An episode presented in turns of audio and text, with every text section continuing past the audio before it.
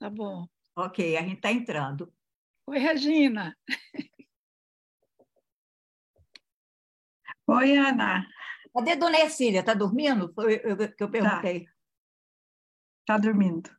É, coitada. É, o horário é, é terrível, né? Mas espere chegar domingo, que vai ficar só uma hora de diferença. Aí no Piauí agora é a mesma hora, né? Porque antigamente, eh, antigamente tinha o, não tinha horário de verão, era diferente, mas agora acabou o horário de verão no, no Brasil, né, Maria? Aí fica o mesmo horário para o Nordeste.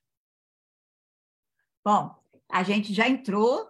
Eu vou dar uma boa noite aqui para todo mundo. É, eu ainda não entrei no Facebook, gente, mas espero que tenha alguém aí vendo a gente. Eu espero que a Simônia, que sempre chega primeiro, esteja por aí, que vá chamando o povo. A Simônia já deve estar chamando o povo aí. Eu espero que ela esteja chamando o povo, que ela chegue, né, Simônia? E eu vou dar uma boa noite para todo mundo. Quem, quem não estiver aí vai chegando, porque está rodando aqui, não está não tá, não tá saindo. Vai, faz mal. Daqui a pouco chega. Muito bom estar aqui, gente. Muita, uma alegria enorme. Eu acho que é uma data super importante, pra, não só para o grupo, como para a comunidade brasileira. 28 anos, a gente não planejou estar aqui 28 anos depois. Né? Eu acho que algumas de nós provavelmente tinham até plano dessa, de estar de volta no Brasil. em 28, quase três décadas. Mas é muito legal estar aqui. E a gente vai fazer um programa muito, muito leve e interessante. Eu quero dar as boas-vindas à Maria, que está lá em Picos, no Piauí, e que vai. Você está em Picos agora, né, Maria? É, você está você tá muda, porque eu pedi a todo mundo para ficar mudo. E você disse, acabei de chegar da capital, então você estava em Teresina e foi para Picos, é isso? Estou é, pertinho de Picos, estou em Francisco Santos. Ah, tá. Que bom. É, não... Então, é, é, é, que bom ter você aqui com a gente. Muito obrigada por você ter se prontificado, que pra, aí já é tarde também para você. A, Maria vai falar com a gente né, sobre o, a importância. Alguém resolveu me ligar agora, o que, que eu posso fazer? Eu desligo, a pessoa liga outra vez, então eu vou deixar o telefone tocar. É, a Maria vai falar para a gente sobre o dia, não só a importância da data, né, do 8 de março, o que, que significa, mas também sobre o feminismo, sobre o ativismo feminismo, feminista, e que ela exerce também lá no, no Piauí. A Maria é coordenadora do movimento dos pequenos agricultores, também foi candidata a deputada lá, lá no Piauí. Então, a gente vai também falar um pouco da história do grupo, contar a história do grupo pelos fatos que aconteceram, por uma linha do tempo. Agradecer a Paula, que fez um trabalho maravilhoso de uma linha do tempo, não só do 8 de março, mas também do Grupo Mulher Brasileira. E a gente vai. E depois que a Maria falar, vai ter um tempo para quem quiser fazer pergunta, fazer comentário, fazer sugestões, fazer críticas, qualquer reflexão que vocês queiram fazer. E depois a gente entra na parte para falar mais um pouquinho da história do grupo, para a gente celebrar os nossos 28 anos. Então, mais uma vez, lembrando, quem está entrando, por favor, bota aí no chat o seu nome, a cidade que você está. E se quiser botar alguma pergunta no chat, a gente vai ler essas perguntas. E eu queria, antes de passar para a Maria, eu queria pedir quem é do Grupo Mulher Brasileira, a equipe e as pessoas do board, da, da diretoria do grupo, que se apresentem. Então, como eu estou vendo que a Regina é a primeira, vou pedir a Regina para se apresentar. Boa noite a todos, boa noite Boston e todos os lugares do mundo que uh, estão assistindo o programa nesse momento, com essa comemoração. Uh, meu nome é Regina Bertoldo, no grupo todos esses anos, uh, e no momento atuo como diretora da diretoria do Grupo Mulher Brasileira. moro em Somerville e muito feliz de estar aqui hoje com uma super convidada e com essa mulherada de peso aqui a, a, nesse painel, no Zoom e todos que estão nos assistindo. Legal. Quem é a próxima? Ah, Lídia. Boa noite, boa noite a todos e a todas, todas presentes. Desde gostaria de começar desejando um feliz Dia Internacional da Mulher, porque o nosso dia é todos os dias, então nós devemos comemorar hoje e sempre. Parabéns. É, meu nome é Lídia Ferreira, eu trabalho no Grupo Mulher Brasileira desde 2013 como organizadora dos direitos dos trabalhadores e também organizo as trabalhadoras domésticas. Obrigada. Paula? Oi, gente, boa noite. Eu sou a Paula. Prazer conhecer vocês. É, eu já fui voluntária no grupo há um tempo atrás e recentemente eu comecei a trabalhar no grupo. Legal. Cláudia? Boa noite. É, feliz Dia Internacional das Mulheres para todas e todos. É, eu me chamo Cláudia Baliana, eu trabalho como organizadora no Grupo Mulher Brasileira. Eu comecei como voluntária em 2021 e à frente das vacinas, nas clínicas de vacinação, e estou até hoje à frente das, das vacinas também, e estou muito feliz de estar participando aqui, comemorando e celebrando 28 anos de grupo, e estou ansiosa para ouvir essas histórias aí da Maria e de tantas outras. Obrigada. Ana. Ana Panori.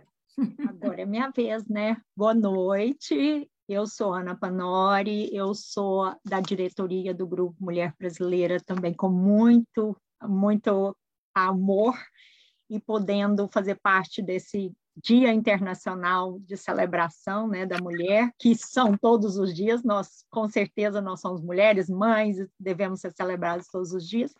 Eu sou também profissionalmente consultora financeira licenciada aqui nos Estados Unidos e fico feliz em estar podendo participar hoje aqui. Obrigada. Fátima. Boa noite, meu nome é Fátima Lacerda, eu faço parte do Grupo Mulher Brasileira e faço parte também do, da diretoria do, do grupo. E sou muito feliz por participar e, e participo desde, eu acredito que. Ai, gente, agora não consigo lembrar, mas já tem um tempinho, né, Lô? Tem, e, tem. e gosto muito de participar do grupo e interagir com essas mulheres, porque é, isso é vida, né? Sempre é um assunto novo, uma coisa diferente, então é uma coisa muito importante. Moro em Somerville e também sou, a, sou mãe, esposa, mulher, e estou doida para escutar todos os assuntos.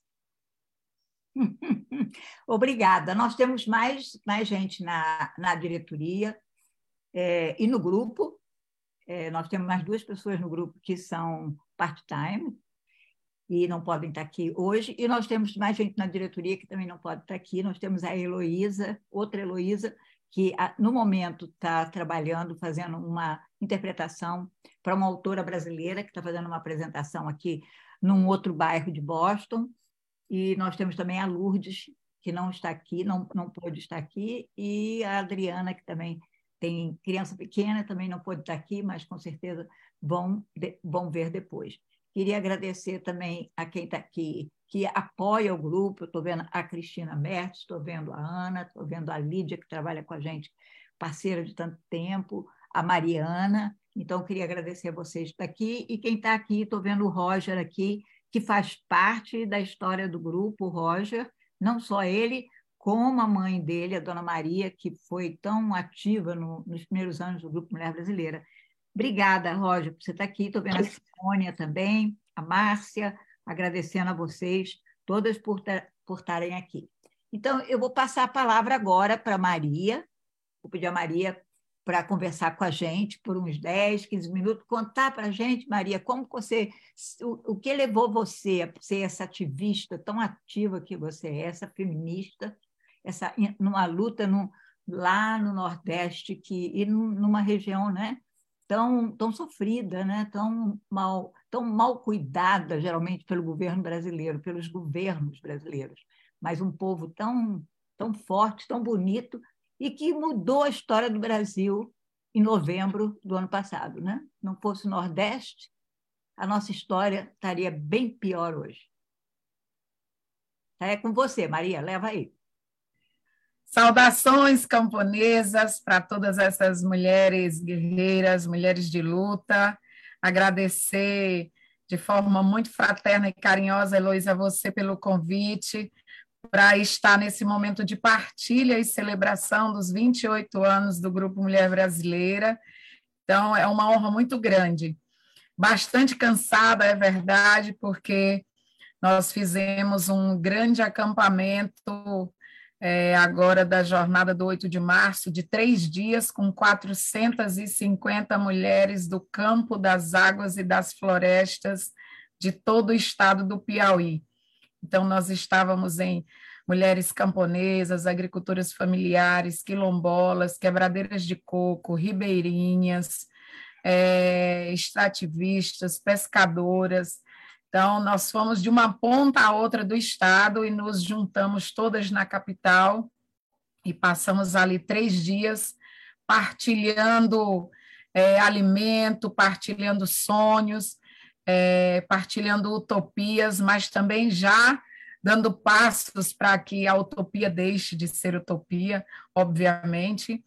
E tiramos, inclusive, uma máxima no nosso é, a nossa jornada era Mulheres do Campo Unitário em Luta contra o Agronegócio e as Violências por Direitos e Alimento. E saímos com um, um, uma máxima da nossa jornada de lutas. Toda vez que eu dou um passo, o mundo sai do lugar. Toda vez que eu dou um passo, o mundo sai do lugar.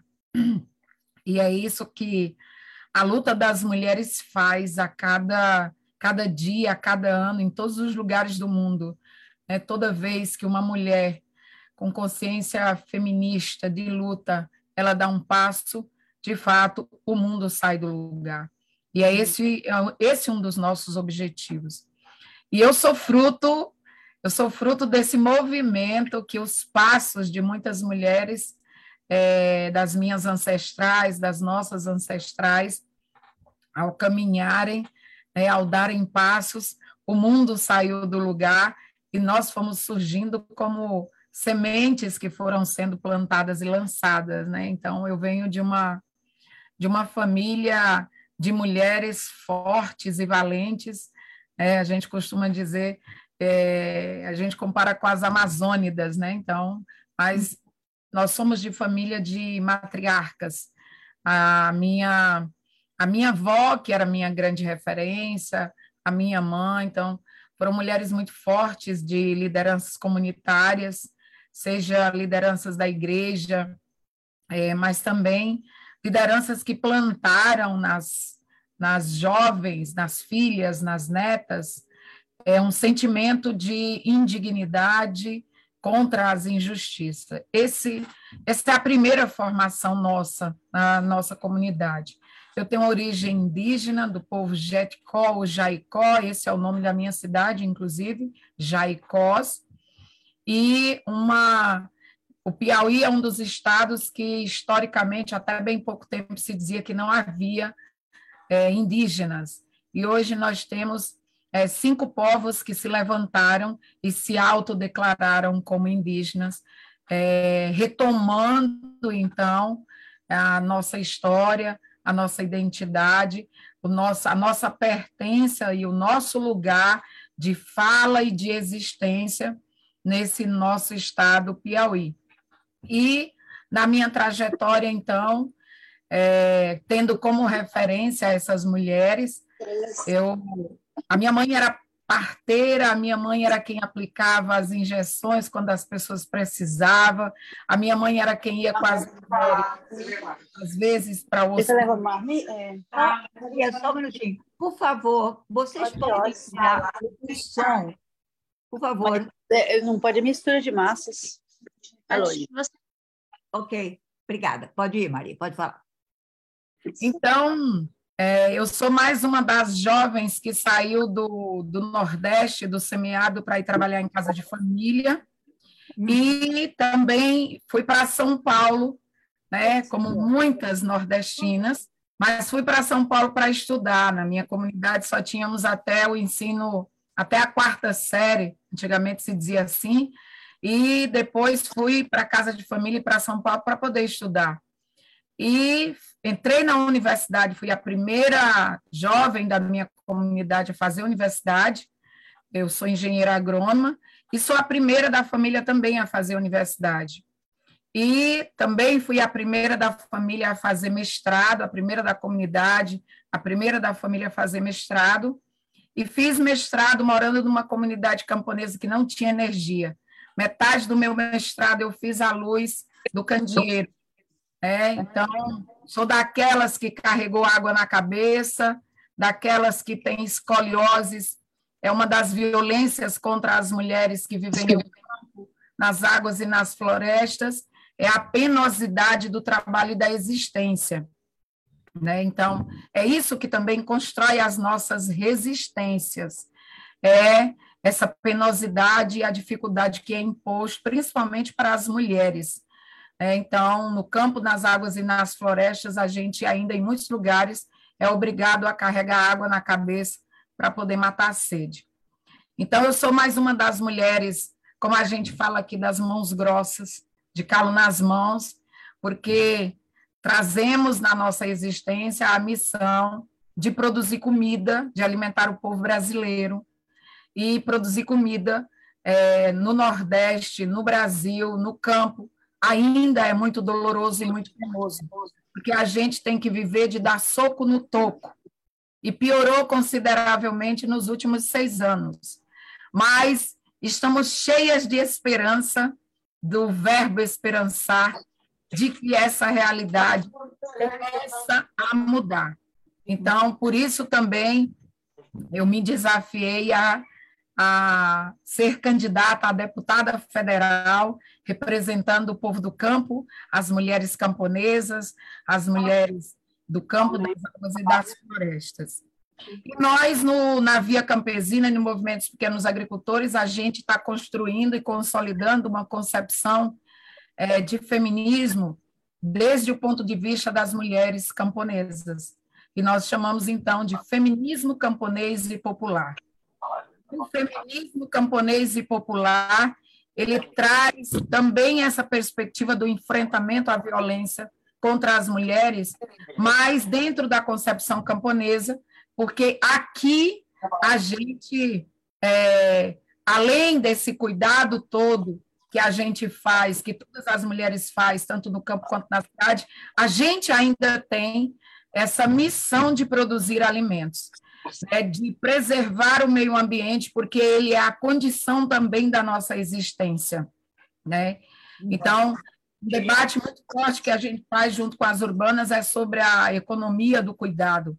A Oxfam, em 2020, revelou para o mundo que o capital economiza 10 trilhões de dólares por ano com os cuidados que deveriam ser assumidos tanto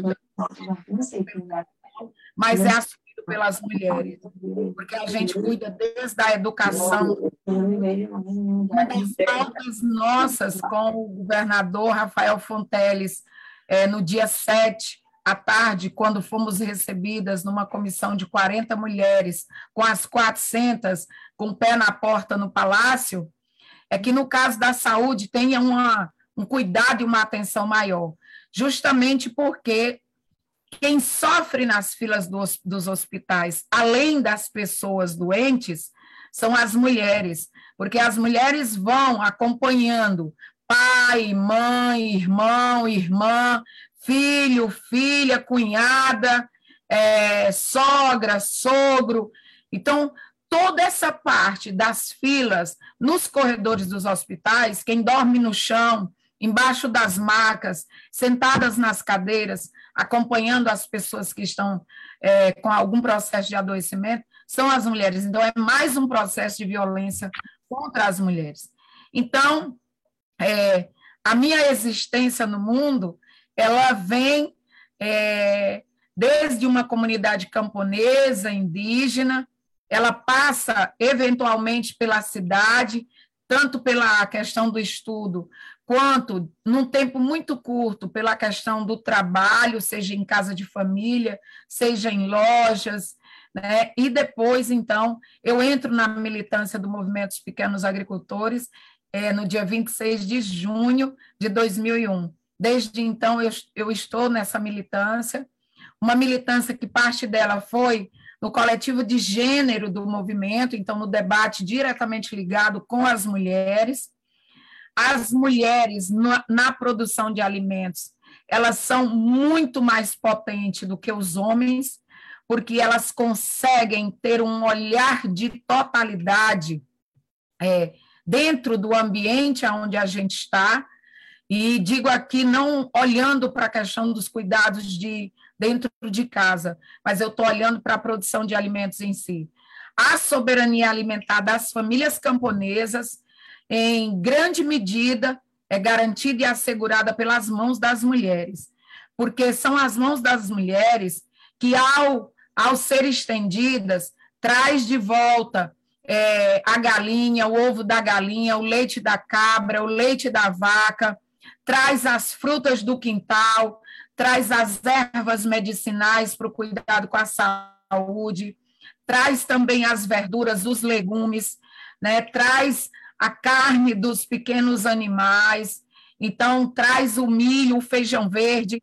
Portanto, é a mão das mulheres quem termina abastecendo o cotidiano desse alimento diário que sustenta a grande maioria das famílias camponesas.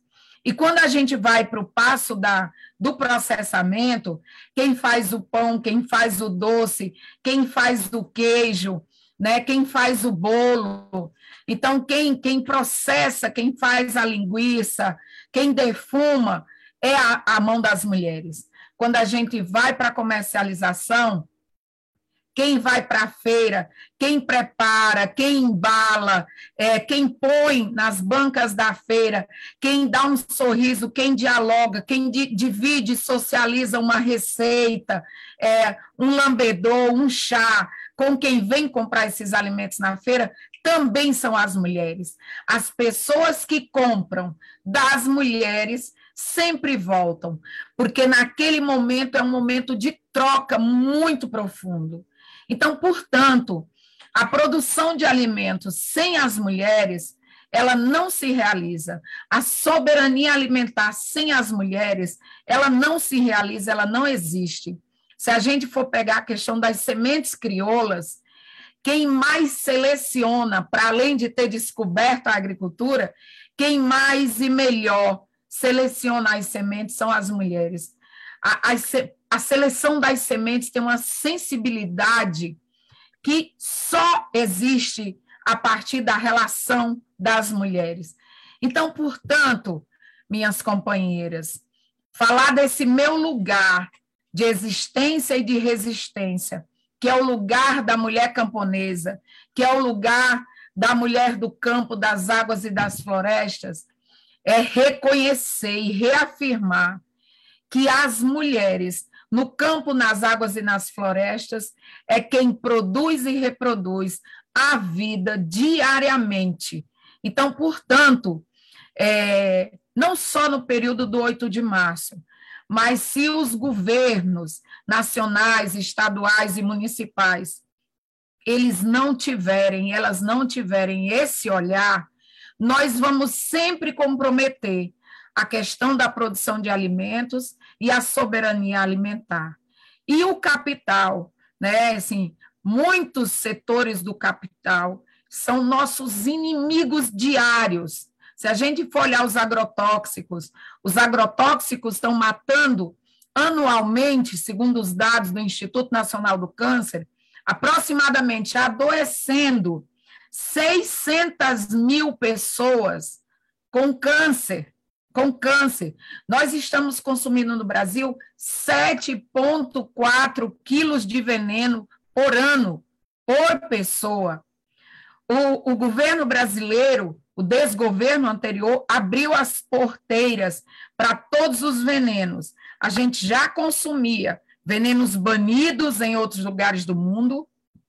A gente já está amamentando há anos os nossos filhos com veneno, porque em várias cidades brasileiras, inclusive aqui no Piauí, o leite materno está contaminado com veneno. Nós temos veneno nos poços artesianos cavados a muita profundidade.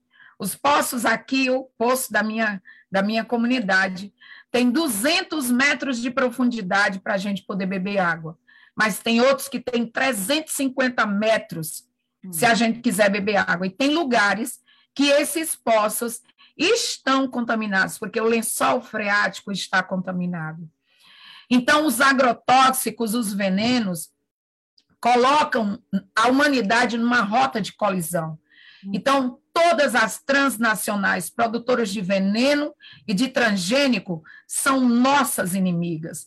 Elas cometem as piores violências contra as mulheres, violências de todos os tipos. Então, é por isso que o lema do nosso da nossa jornada de lutas esse ano era Mulheres do Campo Unitário em luta contra o agronegócio, as violências por direitos e alimento. E quem causa as maiores, a, a fome mais pesada no nosso povo é justamente essa lógica capitalista de transformar tudo em mercadoria, inclusive o direito das pessoas a se alimentarem. Nós estamos sendo é, cheios de ultraprocessados para além de envenenados, hum. e nossas crianças, infelizmente, choram para tomar a porcaria da Coca-Cola, choram para comer a porcaria da salsicha, choram para comer as porcarias do McDonald's, uhum. e isso vai ficando entranhado. Então, nós temos uma guerra, uma batalha de vida ou morte e que ela só será vencida se as mulheres, tomando consciência dessa batalha, tomando consciência do seu lugar, né, seja de classe, né, do seu lugar enquanto mulher, só venceremos essa batalha se as mulheres de fato abraçarem. E estão abraçando, porque a gente seguiu dizendo que ninguém solta a mão de ninguém. E tem uma, uma musiquinha para ir terminando aí, que eu acho que eu já venci o meu tempo. É, tem uma musiquinha pequenininha que ela diz assim: Eu vim do corpo da minha mãe, ela me deu semente boa, nutri meu corpo, se espalhem bênçãos Sou plantadeira de semente boa. Uh, muito obrigada, gente. Belíssimo, adorei essa música, fiquei emocionada. Que linda. Maria, super obrigada por essa por estar aqui compartilhando com a gente essa história maravilhosa, essa fala maravilhosa. Gente, espero que vocês tenham alguma pergunta que vocês tenham algum comentário. Vocês que estão aí no Facebook, gente, alguma pergunta? Dar boa noite aqui para a Lídia Simas, para a Simone, que chegou. Ai, tem. O Valdomiro está aqui com a Simone, é muito bom. ah, que bom. Estou feliz de ver vocês aí. Vê se vocês têm alguma pergunta. É, eu só tenho, eu tenho um comentário e, e, quero ver se vocês querem é, fazer algum comentário. Eu tenho um comentário, é, Maria. É, uma pesquisa da, da IPEA, aí no Brasil, de 2019, mostra que 52%, 52,2% das mulheres que trabalham fora sofrem violência. Muito mais do que a mulher que não trabalha fora. 24%, 24 ponto alguma coisa, por cento das mulheres que não trabalham fora, que ficam em casa, sofrem violência, mas 52% das que vão, vão para fora trabalhar sofrem violência. E uma das, das explicações que eles dão, que talvez seja a razão, é que quando a mulher entra no mercado de trabalho começa a competir com o homem por salário, começa a incomodar e ela passa, provavelmente passa a ser vítima de mais violência. Isso é uma coisa interessante que eu achei, porque é uma coisa que nós, imigrantes, vemos aqui nos Estados Unidos. As mulheres brasileiras chegam, elas vão à luta, elas vão trabalhar, às vezes, muitas vezes, elas passam a ganhar mais do que o homem, porque elas trabalham em faxina o ano inteiro, o homem trabalha na construção, não tem trabalho o ano inteiro aqui nessa área por conta da, do inverno muito rigoroso, que o homem não consegue, não, não consegue trabalhar fora, fazer construção. Então, às vezes, até ele tem que trabalhar com a mulher na faxina. Então, a gente. E depois a mulher começa, quando ela chega aqui, ela começa a entender os direitos dela, ela começa a mudar a cabeça dela, ela começa a perceber que ela leva dinheiro para casa, mas que é, é, o, o trabalho da casa, as funções não são divididas, e começa a ver, às vezes, muita confusão, muita discussão, há muita separação, e, o, e violência doméstica nem se fala. Então, eu imagino que aí, no campo, a mulher no campo, a gente sabe que o movimento feminista no Brasil, como nos Estados Unidos, é um movimento de mulher branca de classe média. Ele começou com mulheres brancas, com Berta Lutz, no Brasil, aqui com as mulheres, mulheres brancas com conhecimento acadêmico, que levaram esse movimento. Mas a gente sabe que na base é a mulher, a camponesa, é a mulher da base que sustentou o movimento e que levou o movimento para frente, né? É só um comentário mas quero ouvir vocês aí. E depois quero ouvir você também, Maria. Algum comentário, gente? Alguma Tem alguma pergunta no chat, no, no chat? Diga aí se alguém quer fazer algum comentário. E vocês aqui, tem algum comentário para fazer, gente? Entra aí. Eu levantei minha mão. Vai lá, Ana, leva. É, é, é, um, é um comentário, mas, na verdade, é até é, é mais uma pergunta. Né? Primeiro, queria é, é, parabenizar a Maria por, pelas belíssimas palavras, pela experiência que, né, de vida que ela nos contou, é, e, e, que realmente também fiquei bastante emocionada, né? E enquanto ela falava e, e contava a experiência de vida dela, me veio é, uma lembrança, que por sinal é uma lembrança muito ruim, mas que é uma, é uma memória histórica que a gente tem recente, né, de um ministro da Educação que nós tivemos né, no governo anterior, o Abraham Weintraub, que saiu do Brasil é, é, usando o mesmo artifício que o ex-presidente Jair Bolsonaro usou, né? Saiu, ele saiu como presidente e um dia depois já não era mais. Então, da mesma forma, ele saiu como ministro e um dia, dois dias depois, foi exonerado, numa fuga né, da justiça brasileira por ter afrontado né, o, o, os ministros do Supremo Tribunal Federal e numa reunião ministerial em que, entre as aberrações da fala dele, uma delas foi, eu anotei aqui, onde ele dizia: odeio o termo povos indígenas, odeio povo cigano. Só temos um povo nesse país. Quer, quer, não quer, sai de ré. Na boca de um ministro. Então, eu queria saber da Maria como é que ela se sente, né? ela trazendo essa experiência, a gente numa celebração do Dia da Mulher, ela trazendo na fala dela essa coisa forte de que a mulher é quem move né? a economia no Nordeste, a economia no campo, né? Ela está lá, né? Uma mulher afro-indígena, indígena, né, com a sua identidade, não só ela, mas as camponesas, né, um movimento. E esse ministro, ex-ministro da Educação, está fora do Brasil, fugido. Como, como, é que ela, como é que ela se sente?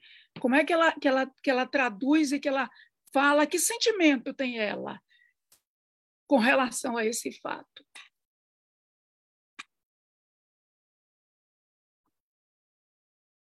Tenho uma pergunta também, não sei se faço na sequência, aí ela responde tudo junto. Sim, pode fazer. É. Eu não é bem uma pergunta, mas acho que muito específica, mas eu queria ouvir um pouco sua opinião, Maria. Como você vê a questão intergeracional agora das novas gerações de mulheres e coletivos feministas, assim? Eu acho que tem mudado muito a maneira como os grupos se organizam no geral, né?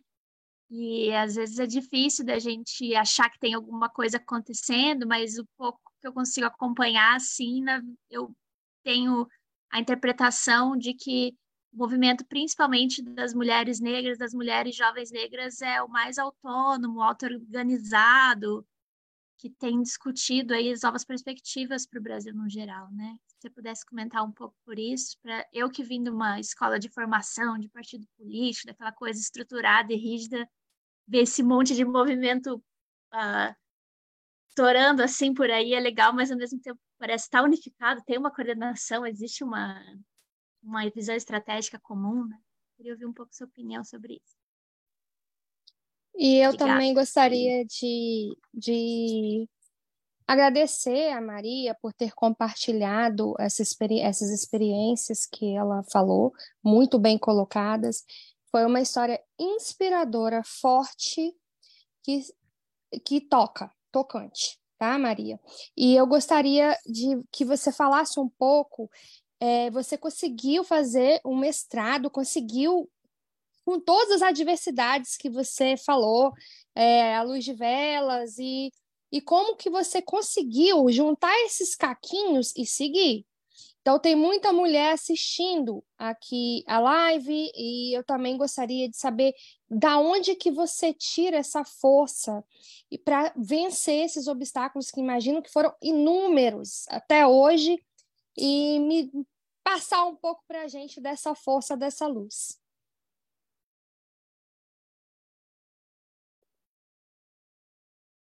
Quer responder a essas, Maria? Pode ser, pode ser. É... Eu, eu começo por essa última, né? Agradecer aí as meninas por terem, enfim, é, elaborado rapidamente também né, nessa partilha, que é o que nós estamos fazendo aqui, e a, a história de todas nós, todas nós, ela forma uma teia ou uma rede. É, por isso que quando a gente e, e, é muito é muito a teia mesmo, né? Quando quando uma alguém puxa uma pontinha né? Quando alguém causa, pratica uma violência contra uma mulher, sabe? Toda essa teia, ela se mexe, ela se move, sabe? É, esse sentimento de, de, de ter que mudar o mundo a partir do fim das injustiças, das injustiças, né? São tantas violências, é, são tantos estupros, na nossa história, são, são tantas chibatas no nosso lombo, é, são tantos grilhões nos nossos braços e pernas, e eu digo isso também muito motivada por. É, ontem nós tivemos o prazer, desculpa, antes de ontem, dia 7, nós tivemos o prazer aqui no Piauí de receber a nossa ministra da Cultura, Margarete Menezes, e ela veio para é, a entrega do busto da Esperança Garcia, né, a posição do busto da Esperança Garcia no, na sede da OAB, aqui no Piauí, e foi reconhecida uma negra escrava nascida em 1760 e pouco, e ela foi considerada a primeira advogada brasileira uma negra escravizada. E, e foi muito emocionante dia 7 para nós. E teve uma carta. Depois eu sugiro que vocês procurem na internet, vocês vão encontrar facilmente. A carta de Esperança Garcia, que ela escreve para o intendente, né, que era o comandante da, da região é, aqui no Piauí, a qual fazia parte a fazenda, que ela era escravizada, e ela, de tanto apanhar, de ser jogada de cima do sobrado para baixo, de é, ser tão, tão espancada, ela escreveu, ela aprendeu a escrever e a ler, e ela escreveu para esse intendente, pedindo que ele é, intervisse, porque ela sofria de violências que ela não estava mais suportando. E a Zezé, nessa carta, foi feito um, um, um pequeno filme, e a Zezé Mota foi quem fez o papel da Esperança Garcia. E, e, foi muito forte, porque quando a Zezé chegou na Fazenda Algodões, onde era a Fazenda Algodões, aqui no Piauí, no norte, na região norte, e ela ficou perto do tronco que ainda tem a, a, as correntes e os grilhões, e, e, assim a gente se arrepia toda, hum. porque a gente consegue sentir como os, os gritos, sabe, o som das chibatas, então, essa dor, ela é muito forte. E essa dor que atravessa a, a gente e que também impulsiona, sabe, Cláudia? É, não tem como, sabe? Não tem como a gente não lembrar, sabe, da, da para nós nessa geração nossa é impossível esquecer o que aconteceu com Marielle Franco. E nós não podemos esquecer. Uhum. É impossível esquecer o que aconteceu com as indígenas, com as negras. Aqui no Piauí, Cláudia, é, os relatos que os bandeirantes faziam quando eles encontravam as comunidades, as tribos, os povos indígenas, eles matavam os homens, eles descrevem isso detalhadamente, eles matavam os homens, eles escravizavam as mulheres, umas viravam escravas sexuais, outras iam cozinhar, e as crianças, para dialogar é, com essa questão do, da, da, desse quadrilheiro que era o ministro da Educação, né, que, que queria ainda retomar a construção da raça ariana. Então, eles, eles relatam detalhadamente que eles pegavam as crianças indígenas pelos calcanhares, pelos pés, eles saíam a cavalo, correndo e batendo a cabeça das crianças nos troncos de árvores, nas árvores, trá, trá, trá, trá, trá, trá, até quebrar os crânios, sabe? Então, assim, nós não temos o direito de esquecer isso. Agora, essa memória, ela precisa ser uma memória que nos impulsione, que nos faça, né, mover o mundo, né, dar os passos para mover o mundo, mover a terra, girar a terra em luta, em luta para não deixar que isso aconteça travestido de outras formas, mas que na raiz traz tudo isso de novo. Uhum. Né? E, de fato, essa questão que, que acho que foi a Mariana que trouxe é, a gente chama, no caso do campo, Mariana, de a nova geração camponesa. Né? E assim a gente elabora e descreve. Então, essa preocupação intergeracional, para nós, ela é, é cotidiana, ela é a bola da vez, por vários motivos. Um deles é porque nós, nós estamos perdendo a capacidade de, de fazer a, a passagem da memória e do conhecimento, porque nós fazíamos pela oralidade. A minha avó, a minha mãe fez conosco pela oralidade. E nós estamos perdendo o lugar da oralidade. E, e a gente tem uma preocupação que é que isso de, se torne muito difuso, uhum. né? e que a gente não consiga manter as conexões dessa teia que faz com que, como se fosse o cérebro da gente, né? os neurônios, e a gente não consiga fazer, manter as conexões para que essa memória, ela de fato seja mantida. Entende? Para que também essa nova geração não esqueça aquilo que nós não podemos esquecer. Então, é uma preocupação para nós, por esse motivo, mas é também pelo motivo de que o campo está se esvaziando cada vez mais. No mundo, né, nos último período agora, é, a população urbana no mundo, ela está né, maior do que a rural, né, porque nós tínhamos países que ainda mantinham um número considerável de população no rural. Então, isso desequilibrou assim de uma forma muito grande. Então, nós estamos com o campo esvaziado.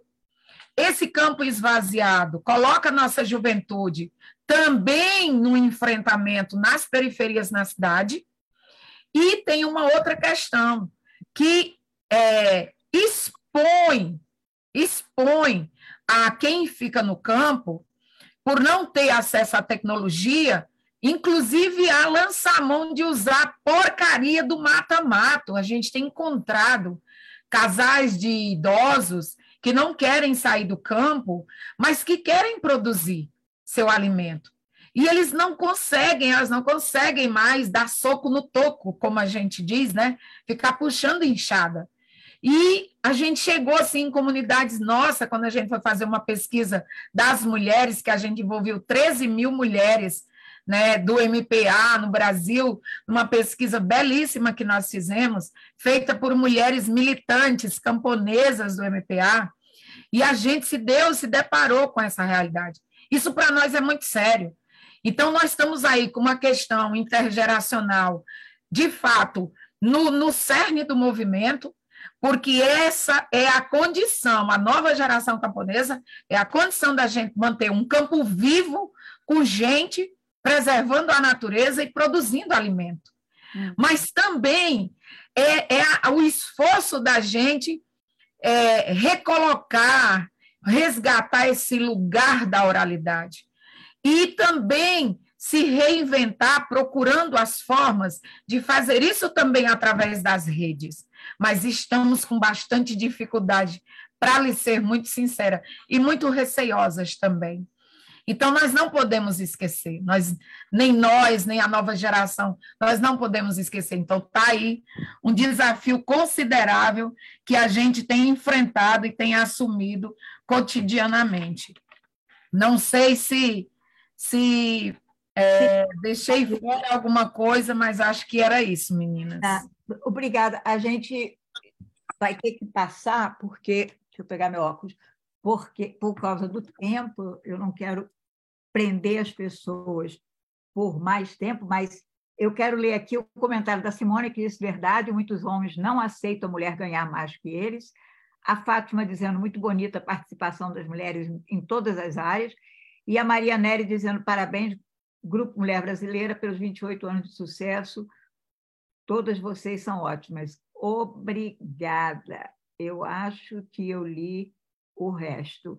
Ah, é, então, é, eu quero agradecer a vocês. Eu quero pedir a Paula que compartilhe, Paula, a linha do tempo que você fez do dia 8, só para a gente é, mencionar isso, depois eu vou mostrar do grupo, a Paula vai compartilhar do grupo, e aí a gente, a gente vai, é, a Lídia Ferreira vai falar um pouquinho do que, que a gente está planejando lutar esse ano a, a, Paula fez um trabalho muito bonito, gente. Olha só, 1908. Bom, eu preciso do óculos para ler essa palavrinha tão pequenininha, a não sei que a Paula queira ler. Ah, marcha em Nova York. É, em 1908 houve essa marcha em Nova York. Que, pode passando, Paula, por favor.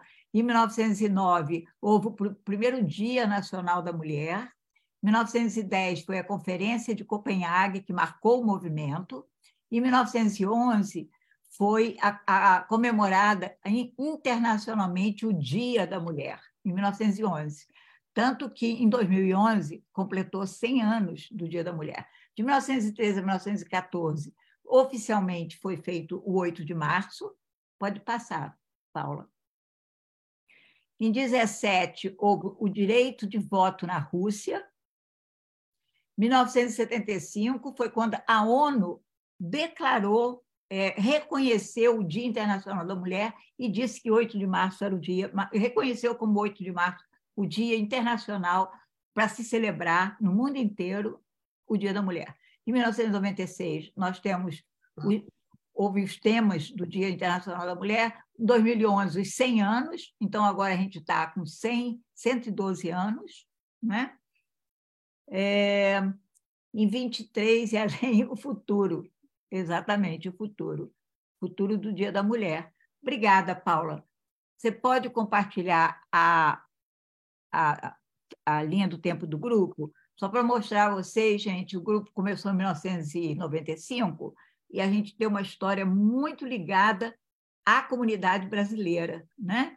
1995, nós fizemos a nossa primeira reunião, 1996, a gente começou reuniões comunitárias e o grupo foi a Washington marchar por uma imigração, que até hoje não saiu. 1997, a gente começou uma sessão de cinema que a gente chamou de sessão popcorn, e começamos a fazer aula de inglês. Em 1998, nós fizemos, começamos a fazer um programa de rádio, que inclusive era uma rádio pirata, que funcionava num bar, numa esquina ali de, de Alston. Ah, aí, os outros anos, ok, fizemos um retiro. 2002, chegamos a 2002, o grupo o grupo se mudou para Alston, né? que estava em Somerville, se mudou para Alston, porque a gente perdeu o espaço que a gente tinha em Somerville. Em 2003, nós nos tornamos uma organização sem fins lucrativos oficialmente, para poder pedir verbas. A gente foi marchar em Nova York num movimento chamado Freedom Rides, que é muito famoso nos Estados Unidos, e nós fizemos a nossa e nós começamos a nossa diretoria, o que é chamado em inglês de board, que é a diretoria do grupo.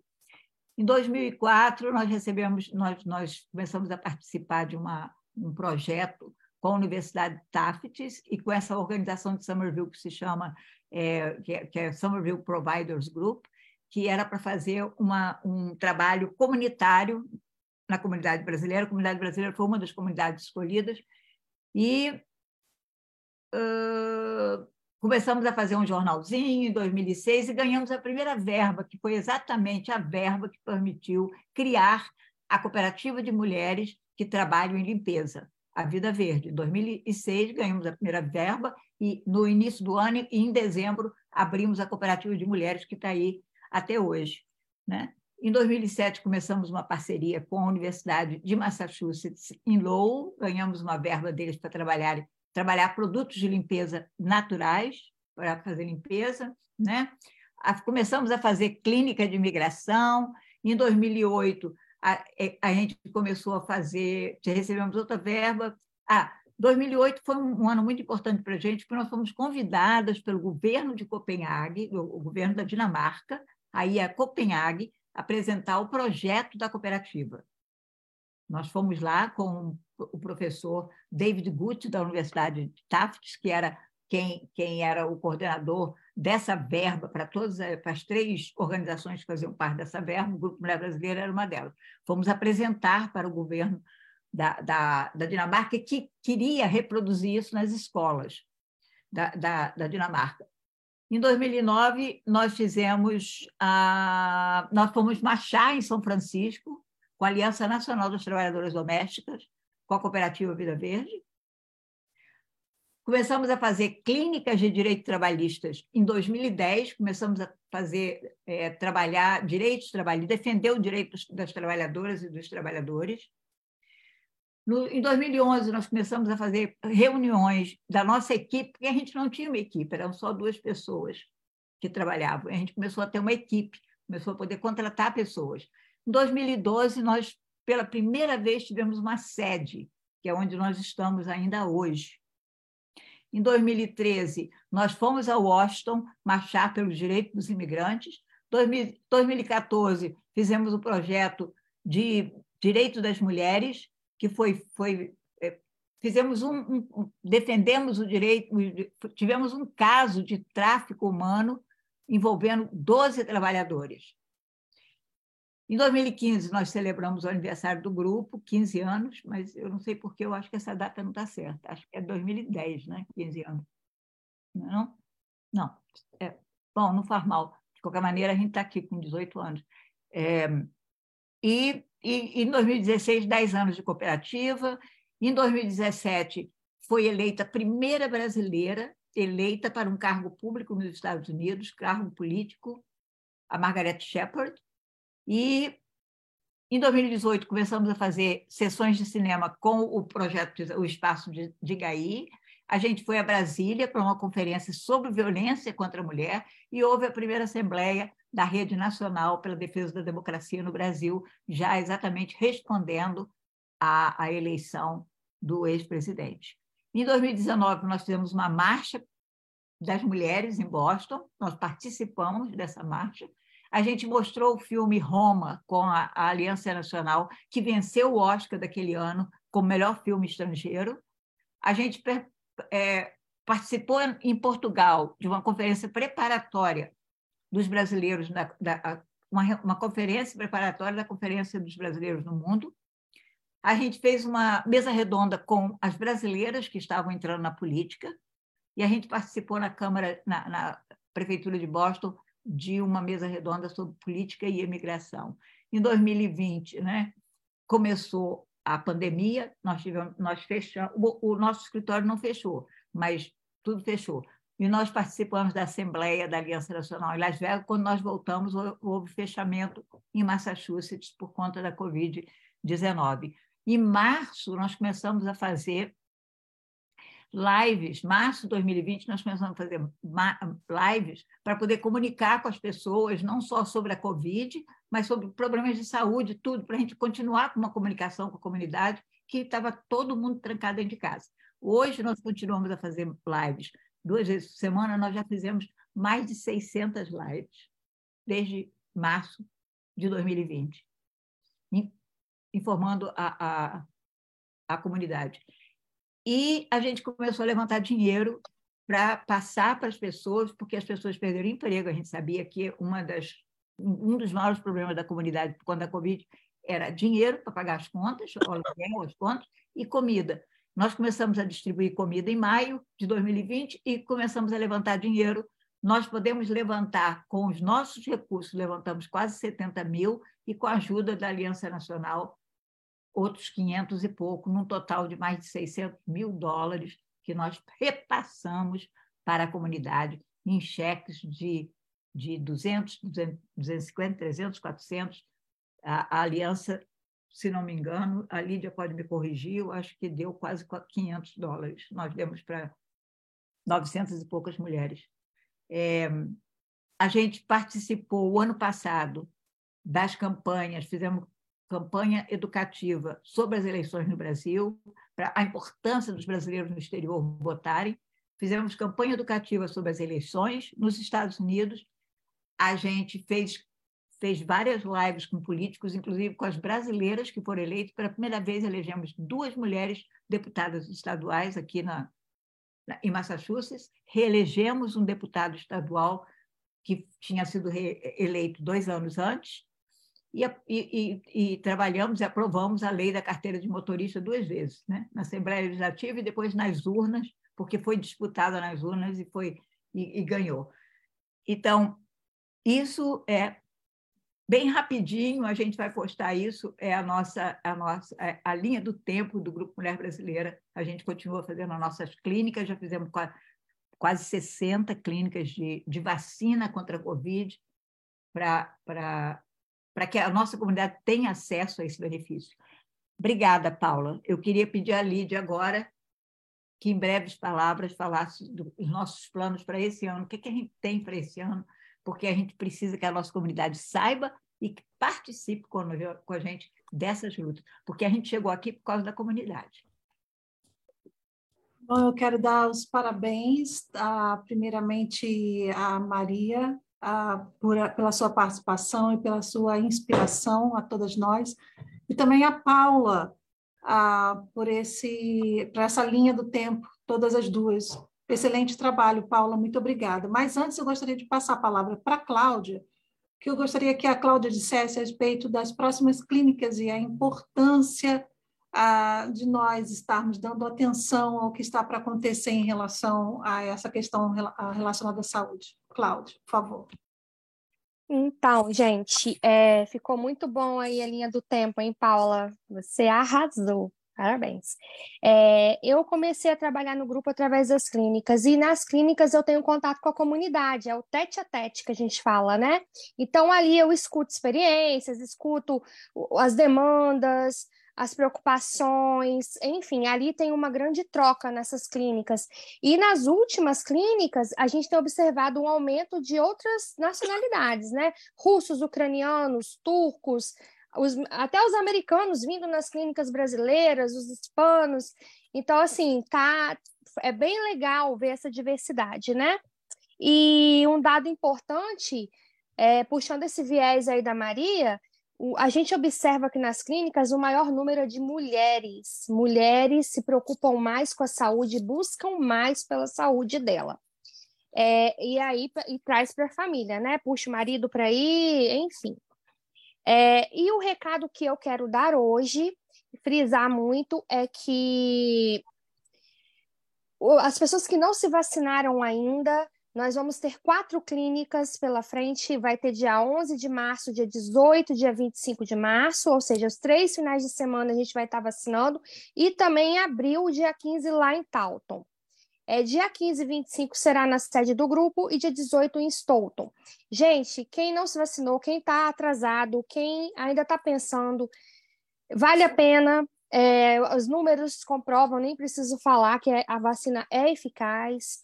E, e para quem não sabe, o caráter de urgência que foi decretado durante a pandemia, isso vai acabar em maio.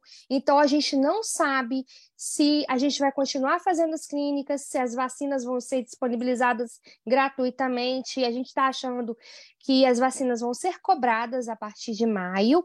Então, agora é a hora. É, fica aí a dica e eu espero é, que as pessoas compareçam nas clínicas. E a é isso que eu tinha para dizer. Para gripe também, né? Vacinando para gripe e também tem o estímulo do gift card, né, de 75 dólares para quem se vacinar. Então, qualquer dúvida, estaremos à disposição no grupo. Pode mandar o WhatsApp, pode ligar para o grupo, falar comigo, falar com, com todas. Elas todas estão preparadas para te responder, te acolher. E o telefone é 617-202-5775 pode mandar o WhatsApp nesse número. A gente está aí para vocês. Obrigada. Isso, só respondendo aqui a Cida, que está perguntando: vocês têm a vacina do flu? Temos, Cida. Traga todas as suas funcionárias para vacinar sábado agora, de 11 às 2 da tarde, lá no grupo. Lídia, é com você. Obrigada, Cláudia, Heloísa. Ah, bom, e agora eu ah, coube a minha falar sobre os projetos do Grupo Mulher Brasileira para o ano de 2023. Nós já estamos em março de, de 2023 e é impressionante imaginar que o tempo está passando e nós temos muito a fazer. O Grupo Mulher Brasileira tem uma agenda ah, cheia e nós contamos com a participação de todas, de todos os membros para que nós possamos seguir isso adiante e colocar realmente tudo isso é, em prática. Começando com os projetos relacionados a projetos de lei, nós temos ah, novamente colocando o projeto de é, que protege o trabalhador, a trabalhadora que se acidenta no local de trabalho. Então, o Injured Workers Bill, que é um projeto que ah, nós já demos encaminhamento outros anos, e através dessa sessão agora, nós estamos colocando novamente e contamos com não somente o apoio de, é, de sponsors, né, dos senadores e representantes, mas também da nossa comunidade, porque nós sabemos que existe uma necessidade de termos uma lei que possa proteger e garantir os direitos dos trabalhadores e trabalhadoras que se acidentam no local de trabalho.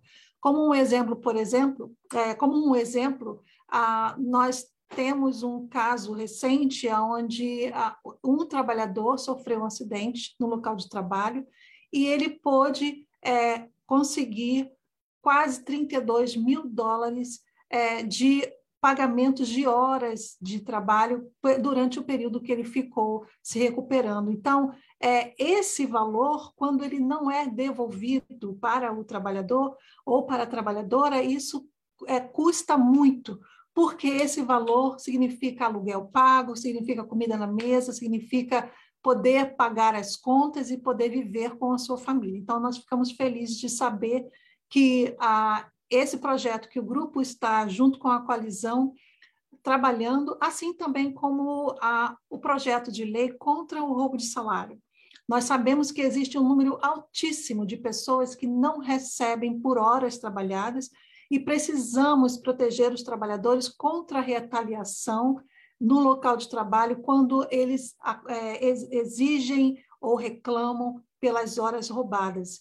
Ah, existe também um projeto que é muito importante para o grupo, que é a Carta das Trabalhadoras Domésticas no âmbito federal. Então, a Aliança Nacional das Trabalhadoras Domésticas está à frente deste projeto, e é claro que o Grupo Mulher Brasileira está apoiando e precisamos para que isso possa abranger todas as trabalhadoras. Nós sabemos que o Grupo Mulher Brasileira fez parte tanto da, do planejamento como também da vitória de poder conquistar a Carta dos Direitos das Trabalhadoras Domésticas em 2014, aqui no estado de Massachusetts, mas nós queremos ampliar isso para o âmbito nacional e contamos também com a participação de todas as trabalhadoras. Temos também a questão do credit bill, que isso inclui as crianças, né, Heloísa? Então, esse projeto também é um projeto importante que o grupo está trabalhando. Assim também como a questão da. Nós vamos estar orientando a comunidade sobre a carteira de motorista, sabendo que a partir de 1 de julho deste ano, a, carteira, a lei das, da carteira de motorista para pessoas indocumentadas vai entrar em vigor.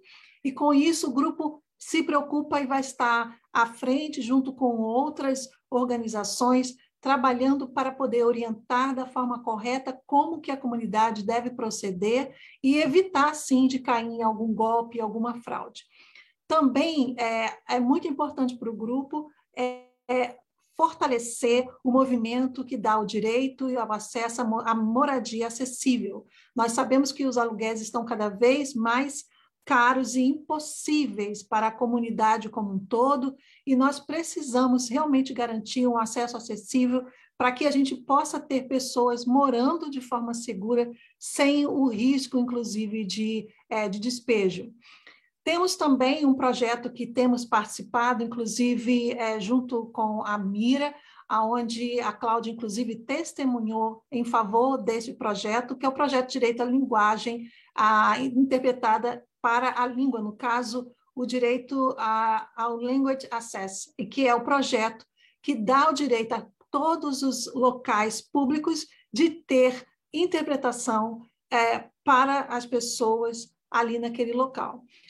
Outro projeto que é, o grupo está também levando adiante para que as pessoas possam ter conhecimento é a respeito do Deferred Action. Deferred Action é algo que veio trazer uma possibilidade de, é, de poder o trabalhador que, que ter a coragem e a disposição de estar denunciando o roubo de salário ou algum outro tipo de violação trabalhista durante o período da investigação deste crime ou desta situação, poder receber a autorização de trabalho. Então, o Homeland Security é que está à frente disso, e nós já temos a alegria de poder, isso entrou em vigor este ano, mas nós temos a alegria de poder saber que um caso que o grupo está cuidando em relação a, assédio sexual no local de trabalho, a, a essa pessoa já está é, é, aguardando esta carta ser aprovada, e aí, neste caso, ela vai poder receber muito mais é, é, rapidamente a sua autorização de trabalho e assim poder ficar tranquila durante esse período que ela estiver, durante esse processo.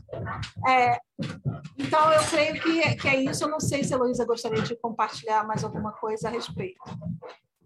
Não, já a gente. Muito obrigada, Lídia. Foi um, uma coisa bem completa. Eu quero que a gente vai falar mais sobre isso nas nossas lives, lembrando, claro, que tudo isso é ligado à imigração, gente. A nossa luta por uma reforma da lei de imigração que seja abrangente, é urgente, e a gente, né, em 28 anos, quando a gente começou já essa necessidade, a gente levou 25 anos para conseguir aprovar a lei da carteira de motorista, então não vamos perder as esperanças, vamos continuar lutando por isso. Eu quero só aqui agradecer a Cida, a nossa querida Cida, que, por, por sinal, além de ser minha amiga, é a pessoa que mantém a minha casa maravilhosa, está dando os parabéns aqui, dizendo que tem muito orgulho de fazer parte do grupo e da cooperativa. Obrigada, Cida, você é um amor. E, para encerrar, agradecer a todas vocês que estão aqui, antes de vocês irem embora, especialmente a Maria, eu queria passar para a Regina, para a Regina dar um alô para a gente.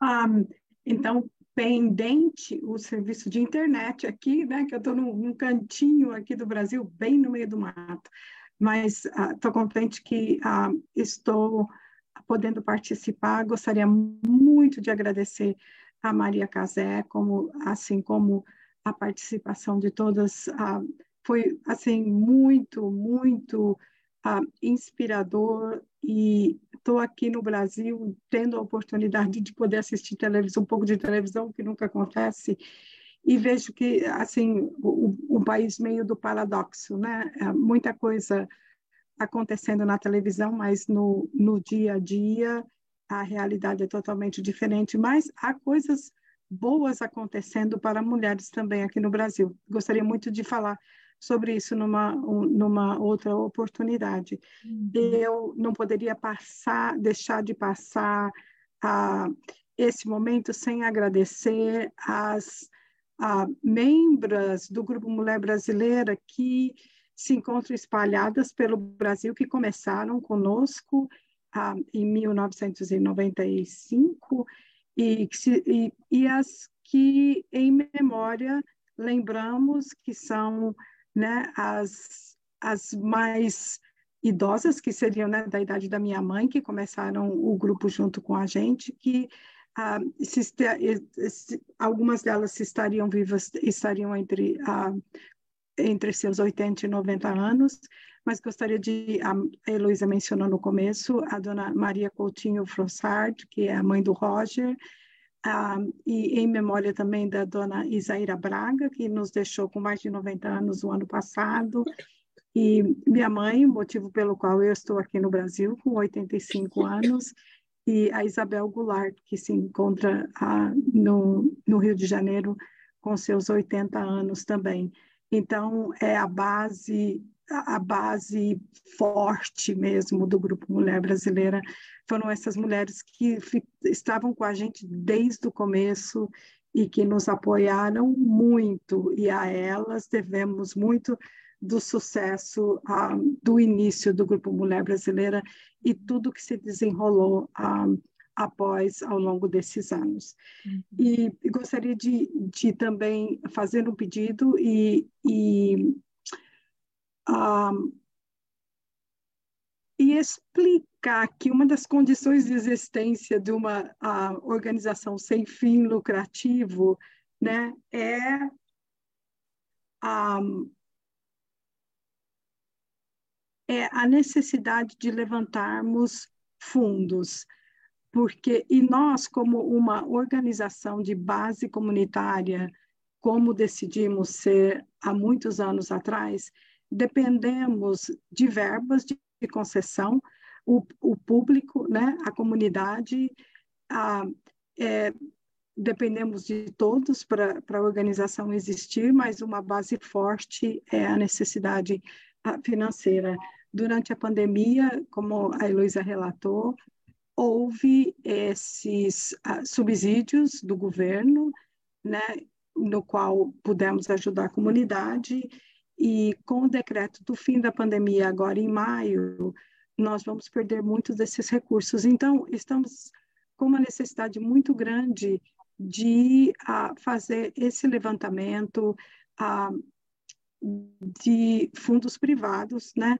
onde dependemos muito de doações. Sempre pedimos por doações, mas mais do que nunca, né? A gente vai ficar numa defasagem agora, porque as necessidades só aumentam no mundo ah, pós-pandemia e os recursos não estarão mais lá.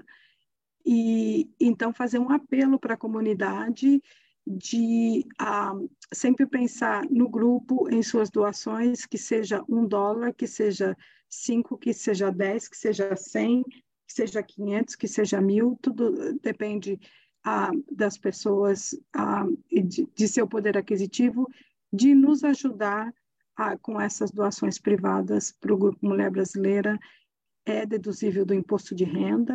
Né? Nós, da diretoria, temos esse compromisso de fazer essa doação ao grupo também, e, e a comunidade geral, nós estamos, o grupo existe que é para eh, servir a comunidade, um grupo forte, de base forte, todos esses anos, todos esses projetos maravilhosos, mas precisamos trabalhar em parceria ah, na, no que se diz respeito à área financeira também.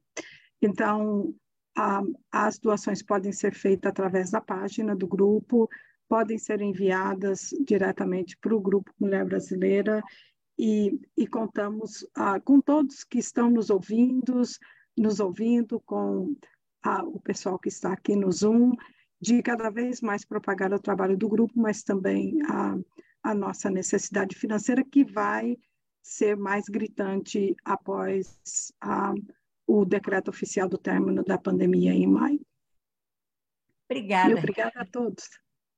Obrigada, eu não quero reter você por mais tempo, só me lembrando que no dia 29 de março é dia do imigrante na State House, eu quero que a Mariana venha falar com calma sobre isso, Mariana, mas eu faço questão, eu quero um grupo para ir lá na State House, participar do Dia do Imigrante e principalmente se encontrar com as nossas deputadas brasileiras, com o Danilo. Falei com o Danilo essa semana, ele disse que está esperando a gente, a gente, sabe, a gente tem que, que conversar com essas pessoas, tem que dar apoio a essas pessoas e pedir, lembrar sempre essas pessoas que a gente está olhando elas, né? A gente precisa trabalhar. É uma honra para a gente ter duas mulheres lá na State House e ter um homem também, mas a gente tem que não pode largar para lá, não. Essa é uma cultura no Brasil, mas aqui a gente tem que cobrar dessas pessoas. Então, eu quero que, inclusive, porque o Danilo vai ser o apresentador do Dia do Imigrante e a Rita vai ser oradora. Então a gente tem que estar lá para gritar, para mostrar a nossa brasilidade, viu, gente? Conto com todos vocês, tá? Heloísa, e também é, hum. eu acho que é bom dizer que nós estamos planejando um evento presencial, não é? Para comemorar. Para junho ou julho. Deixa esquentar um pouquinho. A gente vai uhum. fazer um evento com festa, com música, com, para gente, a gente se divertir, viu, gente? E eu Só tô para lembrar que o Dia do Imigrante vai ter a interpretação para português. Sim, vai ter interpretação para português. Não tem desculpa para não ir. Eu estou vendo a Lídia ali. É, a Lídia foi no último, último. Lembra, Lídia, que você levou um batalhão no último dia do imigrante, que foi presencial? Então, repete esse ano. Bota aí na sua agenda. 29 de março, traz o povo de Stoughton. Tchau, gente. Obrigada. Boa noite. Boa noite para quem está aqui. Deixa eu ver, parece que tem um último comentário. Ah, obrigada, Luciana. A Cida está dizendo, por favor, me manda as informações para eu estar lá também. Cida, quero que você leve todas as suas mulheres, viu? E venha vacinar também. Boa noite, gente. Super obrigada por vocês estarem aqui. Estou super feliz. Obrigada a você. Regina, dá um beijo na tua mãe. E também dá um, um alô aqui para a Míria e para a Manjeca, que também foram parte do brasileiro e que estão lá no céu esperando a gente. Boa noite, gente. Tchau. Boa noite. Tchau, Tchau gente. gente. É sábado às 11 horas, viu? Estaremos aqui.